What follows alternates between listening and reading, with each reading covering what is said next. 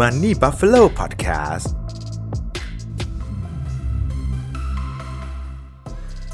ทุกคนเคยได้ยินคำว่าวางแผนการเงินกันไหมครับคำว่าวางแผนการเงินนะครับ เป็นคำที่ง่ายๆนะครับ แต่มีความหมายลึกซึ้งมากๆนะครับสำหรับคนที่จะเริ่มต้นวางแผนการเงินนะครับ วันนี้ผมมีเคล็ดที่ไม่รับนะครับ มาแบ่งปันให้กับทุกท่านเลยว่าถ้าอยากเริ่มต้นวางแผนการเงินเนี่ยครับต้องเริ่มต้นตรงไหนอย่างไรบ้างนะครับ ก่อนอื่นเลยนะครับสำหรับคนที่อยากจะมาเริ่มต้นวางแผนการเงินได้เนี่ย ผมก็เชื่อว่าอาจจะต้องเริ่มมีเงินเก็บประมาณหนึ่งแล้วนะครับ ถึงจะเริ่มมานั่งคิดว่าเฮ้ยเงินที่เราเก็บได้เนี่ยเราจะเอาไปใส่ตรงไหนบ้างอะไรยังไงดีนะครับวันนี้ผมจะมาไกด์ไลน์ให้กับทุกๆท่านแล้วกันนะครับ เพื่อเป็นแนวทางให้ในการวางแผนการเงินของทุกๆท่านนะครับ เมื่อเราเริ่มมีเงินเก็บได้หนึ่งก้อนนะครับหลายๆท่านอาจจะนึกว่าเฮ้ยเราจะเงินไปลงทุนที่ไหนดี ให้ผลตอบแทนมันแบบเยอะๆร่ำรวยร่ำรวยแล้วได้ได้มีเงินไปต่อยอดทำอย่างอื่นนะครับผมอยากจะบอกว่าทุกท่านว่า ใจเย็นๆก่อนนะครับ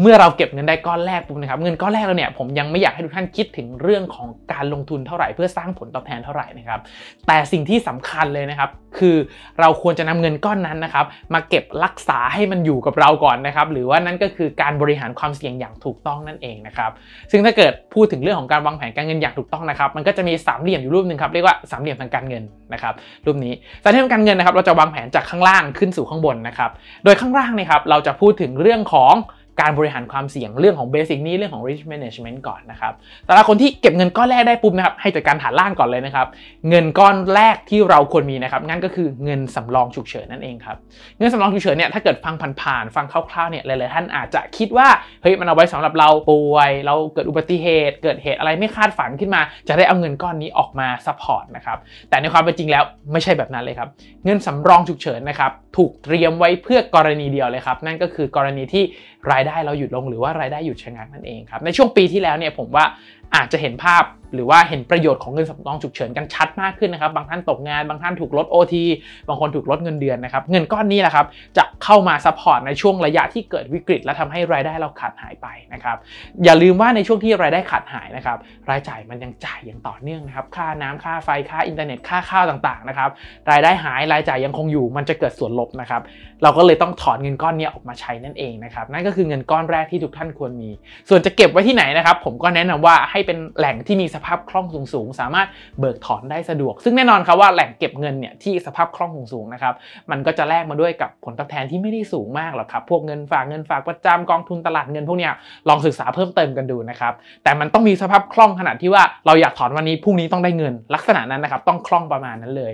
ส่วนถ้าเกิดใครที่บอกว่าให้เงินสำรองเฉินไว้เพื่อ เจ็บป่วยอุบัติเหตุนะจริงๆแล้วไม่ใช่นะครับ มันอยู่อีกส่วนหนึ่งของฐานล่างครับ นั่นก็คือเรื่องของการบริหารความเสี่ยงหรือว่า risk management นั่นเองครับ นั่นก็คือการทำประกันนั่นแหละครับ เอาง่ายๆประกันสุขภาพประกันอุบัติเหตุประกันคีภัยประกันอะไรก็แล้วแต่ที่เราสามารถทำได้นะครับ เพื่อเป็นเบาะรองรับค่าใช้จ่ายที่อาจจะเกิดขึ้นนะครับ เพราะว่าประกันสุขภาพต่างๆเนี่ยต้องยอมรับว่าเบี้ยปีหนึ่งเนี่ยมันอาจจ่ายเนี่ยหลักหมื่นนะครับแต่มันจะมีความคุ้มครองให้กับเราหลักล้านเลย ซึ่งถ้าเกิดเราเกิดโชคร้ายเกิดป่วยเกิดอะไรขึ้นมานะครับ เงินก้อนนี้แหละครับจะเป็นเบาะรองรับกับเราให้อย่างดี เราสามารถรักษาพยาบาลได้ โดยที่เราไม่ต้องควักเงินเก็บออกมา หรือว่าเป็นหนี้จากการรักษา ซึ่งตอนนี้เป็นหนี้จากการรักษาเนี่ยเป็นกันเยอะมากๆเลยนะครับก็ผมแนะนำว่าให้ลองกลับไปสำรวจสวัสดิการของตัวเองนะครับว่ามี สวัสดิการที่ไหนบ้าง มีประกันสุขภาพที่ไหน มีประกันแบบสังคม มีประกันกลุ่มของบริษัทที่ไหนบ้างนะครับ แล้วลองมาหาส่วนต่างที่เราต้องการดู เราจะได้รู้ว่าเราต้องทำประกันสุขภาพประกันอุบัติเหตุเพิ่มขึ้นเท่าไหร่นะครับ ส่วนถ้าเราจัดการฐานล่างเรียบร้อยแล้วนะครับ ก็มาตรงกลางต่อครับ นั่นก็คือเรื่องของ wealth accumulation นะครับ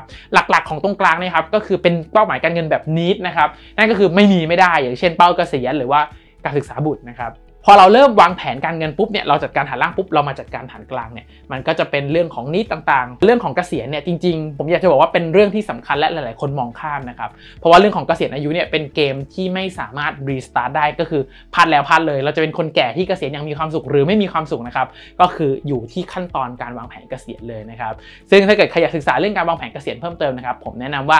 ลองไป search Google ก็ได้ครับคำว่าวางแผนเกษียณแล้วก็วรรคแล้วก็ Money Buffalo นะครับผมมีลงเรื่องของการวางแผนเกษียณอายุอย่างละเอียดไว้แล้วนะครับว่าวางแผนอย่างไรอย่างไรถึงเรียกว่าเหมาะสมนะครับแล้วก็เมื่อเราวางแผนเกษียณอายุเสร็จแล้วนะครับให้ไปที่ฐานบนได้เลยครับด้านบนนั่นก็คือเรื่องของการลงทุนแบบวอลเลยครับเราสามารถเทคความเสี่ยงจากเป้าหมายนี้ได้อย่างเต็มที่นะครับเราถนัดแบบไหนทำธุรกิจ ซื้อมาขายไปทำนู่นสายขายของออนไลน์ลงทุนในหุ้นลงทุนใน forex แล้วแต่ทุกๆท่านเลยนะครับสามารถรับความเสี่ยงได้อย่างเต็มที่เพื่อหาผลตอบแทนที่มันสูงที่สุดนั่นเองครับเพราะว่าถ้าเกิดการลงทุนความเสี่ยงแบบนี้แน่นอนว่าสิ่งที่ตามมานั่นก็คือ การหายไปทั้งหมดของเงินลงทุนก้อนเนี่ยมันอาจจะเกิดขึ้นได้นะครับ แต่ว่าเราก็ไม่ต้องกลัวครับ ต่อให้เงินลงทุนข้างบนหายไปหมดเลยนะครับ แต่ว่าชีวิตเรายังใช้ได้เหมือนเดิม ตกงานมีเงินใช้เจ็บป่วยมีเงินรักษา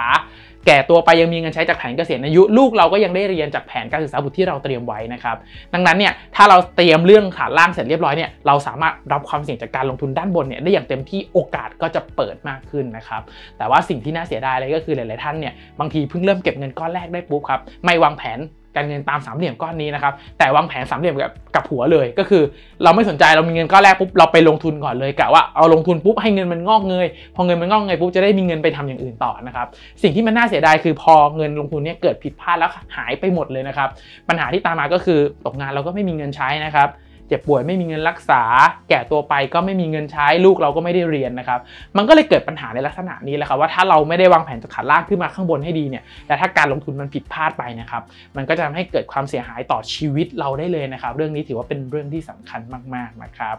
ยังไงครับก็อยากให้ทุกท่านนะครับลองเริ่มต้นวางแผนการเงินนะครับจากสามเหลี่ยมก้อนนี้ดูนะครับผมเชื่อว่าเป็นจุดเริ่มต้นที่ดี เป็นไกด์ไลน์ให้กับทุกๆท่านได้อย่างมากเลยนะครับว่าแต่ละขั้นควรเริ่มต้นวางแผนตรงไหนก่อนเอาเงินไปใส่ตรงไหนก่อนหรือหลังดีนะครับสุดท้ายนะครับ ถ้าเกิดใครมองว่าคลิปนี้เป็นประโยชน์นะครับ อยากจะรบกวนทุกท่านจริงๆครับ ให้กดไลค์ กดแชร์ กด subscribe นะครับ ในทุกๆช่องทางที่ทุกท่านรับฟังนะครับ เพื่อเป็นกำลังใจให้กับตัวผม เป็นกำลังใจให้กับทีมงาน Money Buffalo นะครับ เพื่อตั้งใจผลิตชิ้นงานดีๆ ต่อไปนั่นเองนะครับ ยังไงก็ขอให้ทุกท่านโชคดีกับการลงทุนนะครับ